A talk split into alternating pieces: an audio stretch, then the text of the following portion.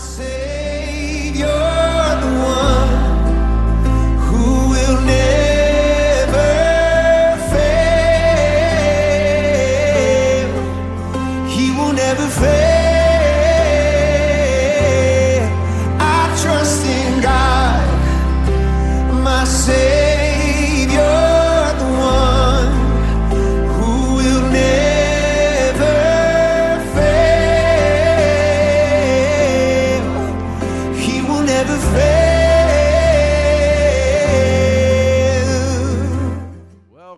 to the Daily Walk, and it's a Wednesday, and we finished yet another book in the Bible. If you're going with us this year again through the Daily Walk, and today we finished the book of Exodus, and there's a lot of key factors in Exodus, which is the story of the people of Israel being released or not so much released, but delivered from Egypt by the deliverer Moses. And so that song we introed with, Trusting God, they really got to trust in God. Because how many times have we been in oppression? And, you know, I have someone close to me that's dealing with some oppression. And I really believe that this person, you know, they get into their circle of influence and they are the light. And the people look to this person for more uh, light. And i believe that in their presence of this person this person really delivers them from the oppression that they face each and every day. So you know maybe you're called to be a deliverer. So let god use you in that way so let's get into some things that really spoke to me in the book of Moses, or the book of Moses. It is the book of Moses, it's part of the five books that make up the book of Moses. But we're in Exodus, and it is the story of Moses. It starts off with, you know, how uh, the people of Israel grew and grew and grew and grew in the land of Egypt, and Pharaoh dies out, the good Pharaoh dies out. Joseph has died out, the people had grown, and a new Pharaoh's in, and he is not a nice one, and he feels threatened by the people that if they keep growing, they're going to try to tell the Egyptian people what to do. So he puts them under slavery acts, so to speak, and he has them building and making bricks for their own building projects and they got slave drivers to do that, right? So that's what the story starts out, puts us in context that this is the oppression the people of Israel under now because Joseph is gone. He's not there to protect them. So Pharaoh, there's a new Pharaoh, and he's evil. He's hard hearted. He's not nice. Calls himself God. And they are oppressing the, the Israelite people. Then because they're making babies so fast, he orders that all the Hebrew babies be killed when they're delivered. Well, the Hebrew midwives can't do that. That's not what they do. So uh, he notices that they're still being born, and so he sends other people to do it.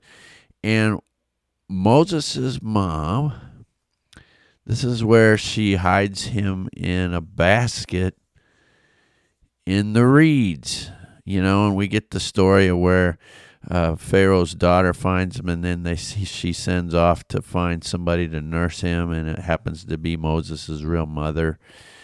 And so Moses comes, and he is raised in the Egyptian household, and he's given this name Moses. And so, what's really interesting about this story is he grows up right, and uh, he sees an Egyptian mistreating a Hebrew and he hits him harder than he figures.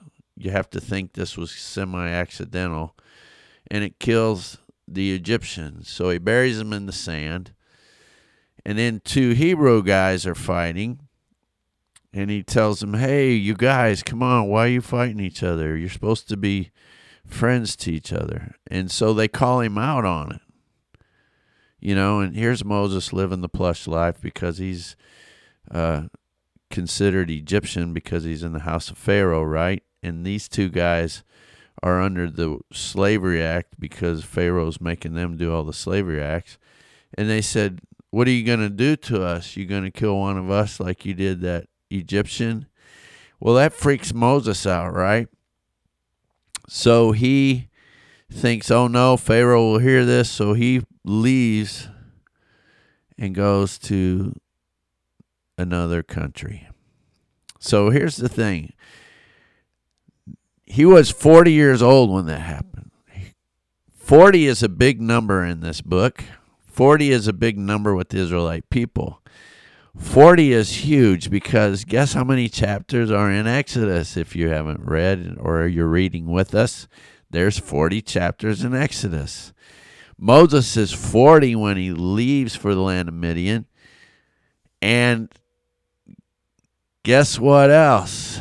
He's over there for four decades when God calls him to return to deliver his people.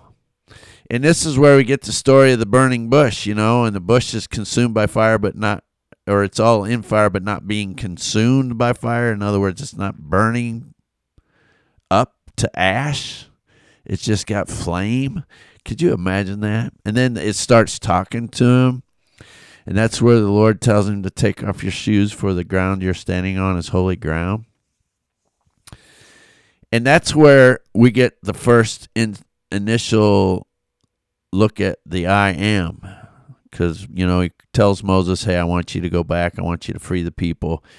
Uh, you're going to deliver them. I've heard their cries. I've seen the oppression. I don't like it. I've seen how Pharaoh treats them. So you're going to deliver them. And he gives him the plan, you know, about the plagues. He tells him how he's going to show him, use your staff, see it turn into a snake, see it. The really cool thing is when, you know, Moses is checking him, like, who, me? And he's like, yeah. And, and he says, hey, stick your hand in your cloak and I'll pull it out. And it's all withered, you know. And now stick your hand in your cloak, pull it back out. And it's well, right?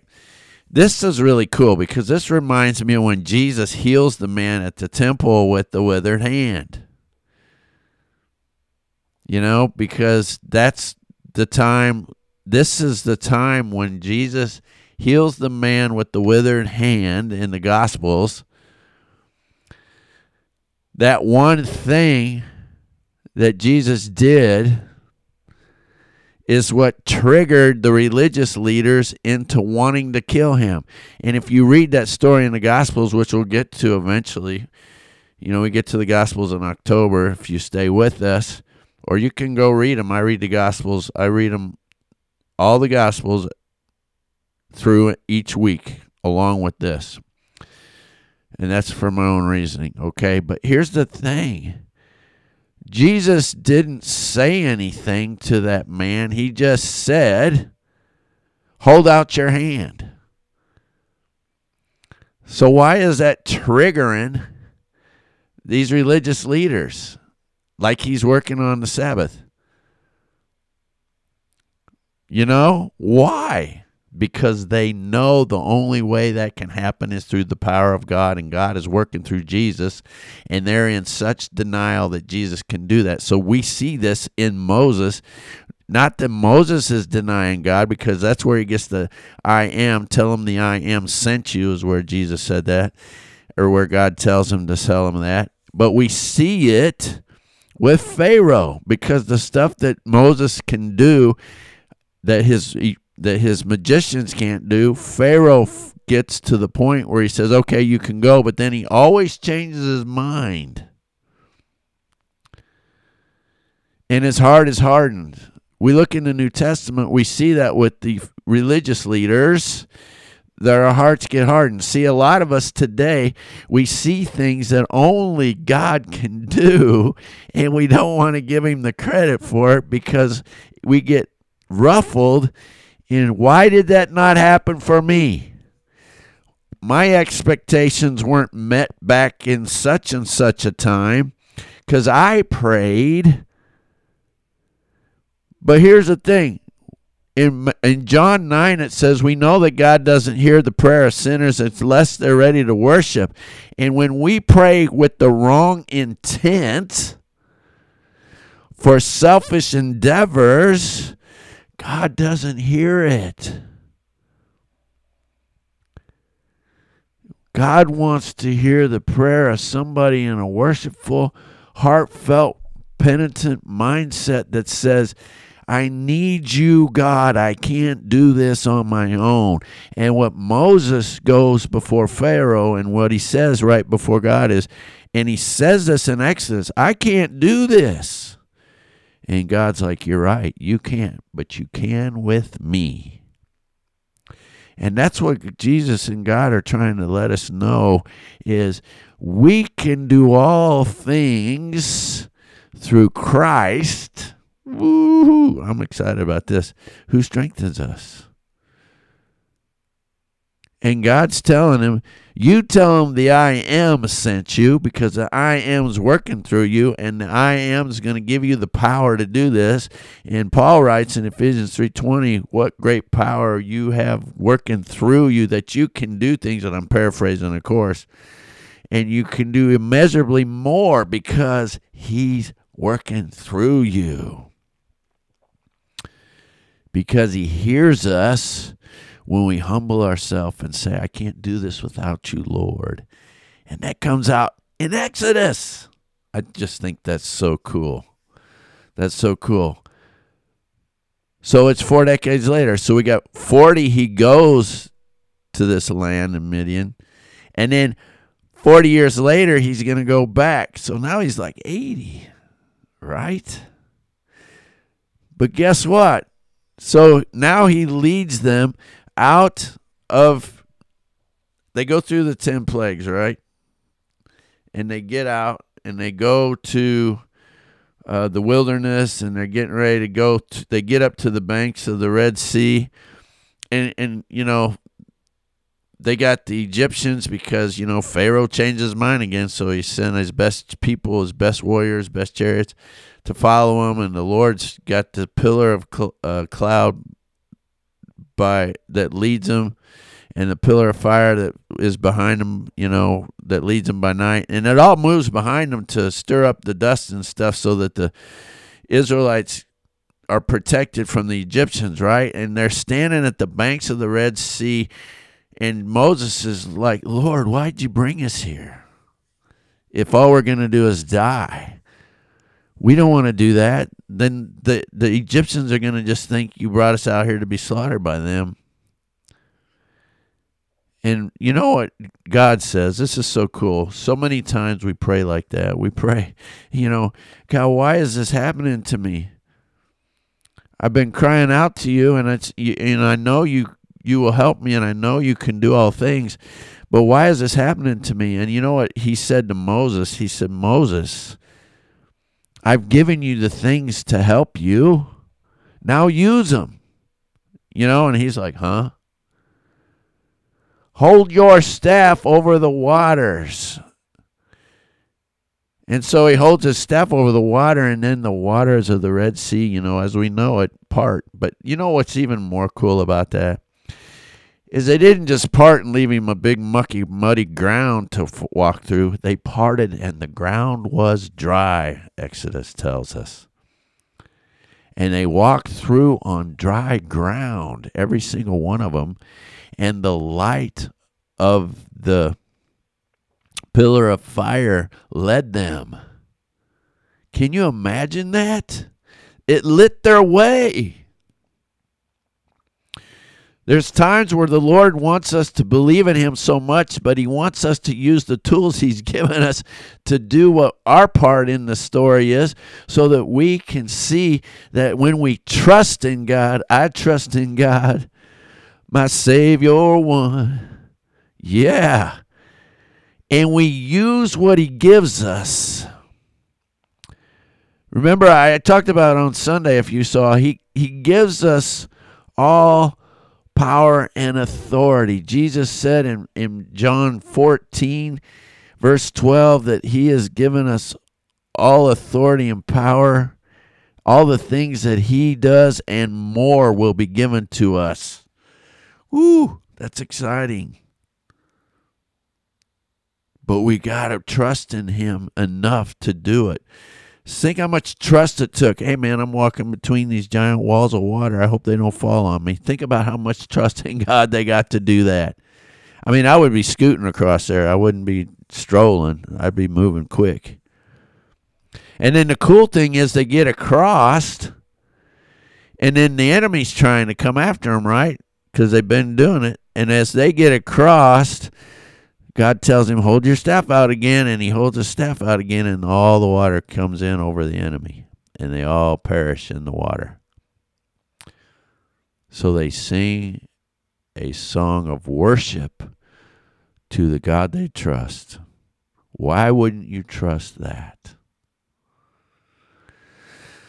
So they get over there and they've seen this great miracle, right? They've seen this great thing, how God delivered them, and you think they would be so good, but then they whine about not having food. They whine about not having water. So that's when we see the water come out of a rock, and we see the manna come and the quail come, and God challenges them on obedience in that, and He sees how they're kind of waffling, and, and so they they're in this land that's just wilderness. It's not really the promised land yet. They're in between, right? So they're in between with no real guidance. So the Lord calls him to Mount Sinai and says, "Hey, I got to give you some guidance, right?" We look at we look at rules and regs like do's and don'ts, but really, I mean, I coach sports, and in every sport I coach, there's some guidelines, and I get a book from the organization of those sports I coach that gives me the guidelines, and it's called a rule book. And we don't balk at it, we just see what our limitations are in that sport. If we look at life, God's given us a guideline book to tell us, hey, this is what you really need to do to live a fruitful life. Can we look at it that way? It's to be a fruitful follower of the Lord Jesus Christ, who is the Son of the living God. And at this point, they don't have that, which is really utter chaos, right? I don't know if you ever watched a basketball game where the where there is no officiating, but it's really out of control. So they bring the officiating in to keep it in control. So if we do this, and we have some guidelines he gives him that. So he calls him up to be there. He gives the people specific guidelines right? Guess how many days he's up there? 40 days.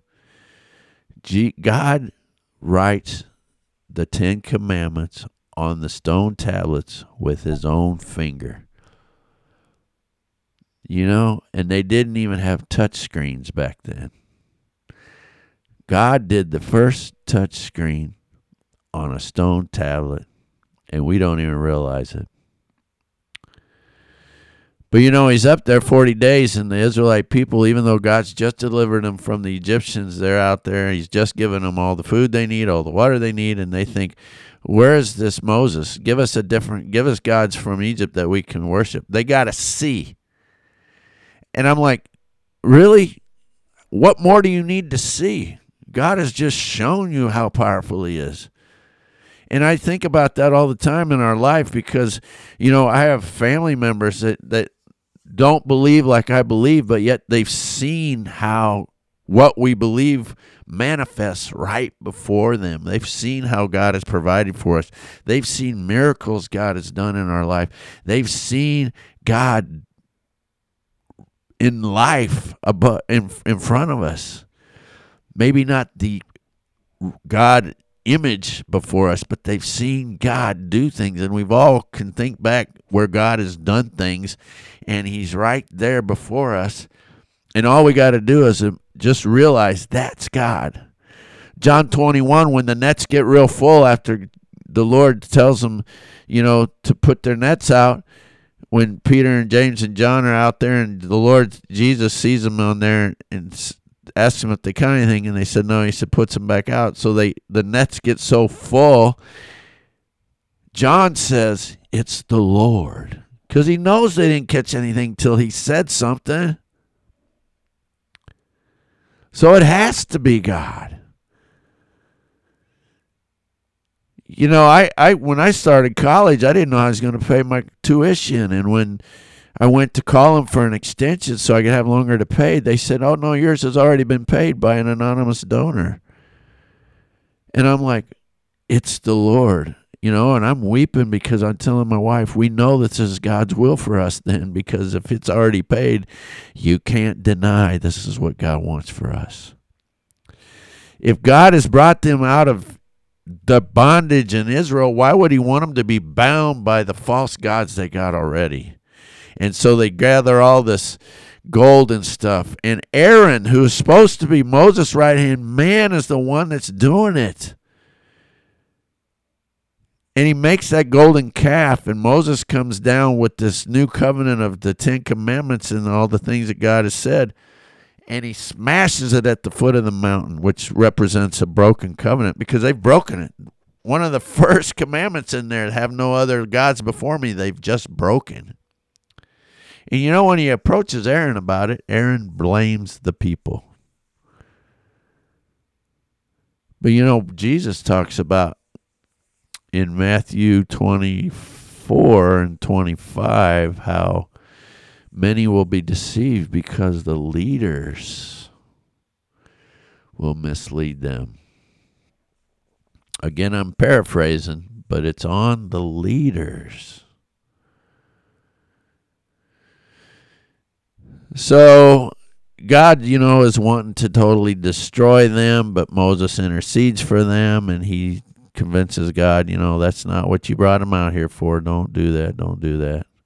Because God was willing, God was ready to destroy the whole people and start over with Moses. And Moses said, That's not what you brought him out here for. Just, you know, have mercy, have mercy. And God had mercy once again. So eventually Moses goes back up on the mountain to get new a new covenant on new stone tablets. And when he's up there, what is so cool about this? You know, he gets all the instruction for the tabernacle, he gets all the instruction for the priests, he gets all the instruction for how to worship and everything. You know, it's really cool and it's all inscribed on the stone tablets.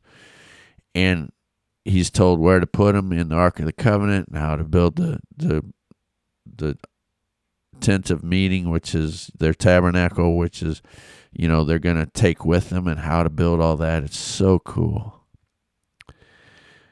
That the presence of the Lord was so about him when he came down the mountain. After 40 more days, there's another 40. When he came down, his fi- face shone so bright that they, they asked him to put a veil over his face. So he wore a veil. Can you imagine? What if you showed so bright with Jesus that you didn't necessarily have to put a veil over your face, but people knew that you were aglow with something new in your life that people wanted to know hey, what's different about you? What's different in your life, man? Because you are just glowing. Wouldn't that be cool? because God has made such a difference in your life that you just glow.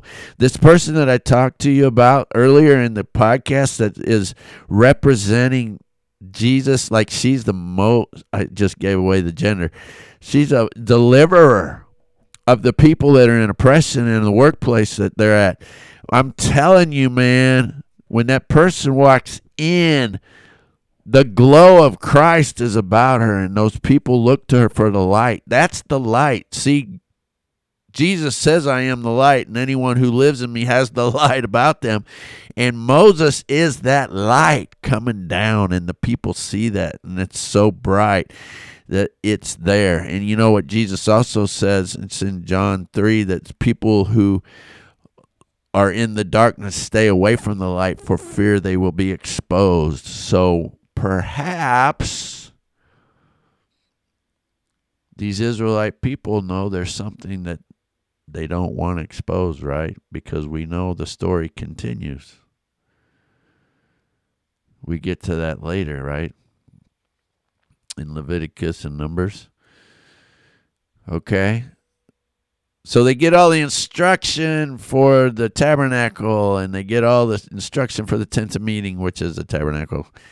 And they build it just the way God told them to. Because by now, man, they know, hey, we better not mess up. And they build it. What's so cool about this is, you know, it's got this inner place where they put the the Ark of the Covenant, and it's got the cherubim in there that are surrounding it. And the presence of the Lord hovered over that place. And any time the presence of the Lord filled the tabernacle or the tent of meeting like that so fully, they knew they were in the place they needed to be. But when it lifted, that said they had to move, right? Can you can you just put that in a personal perspective?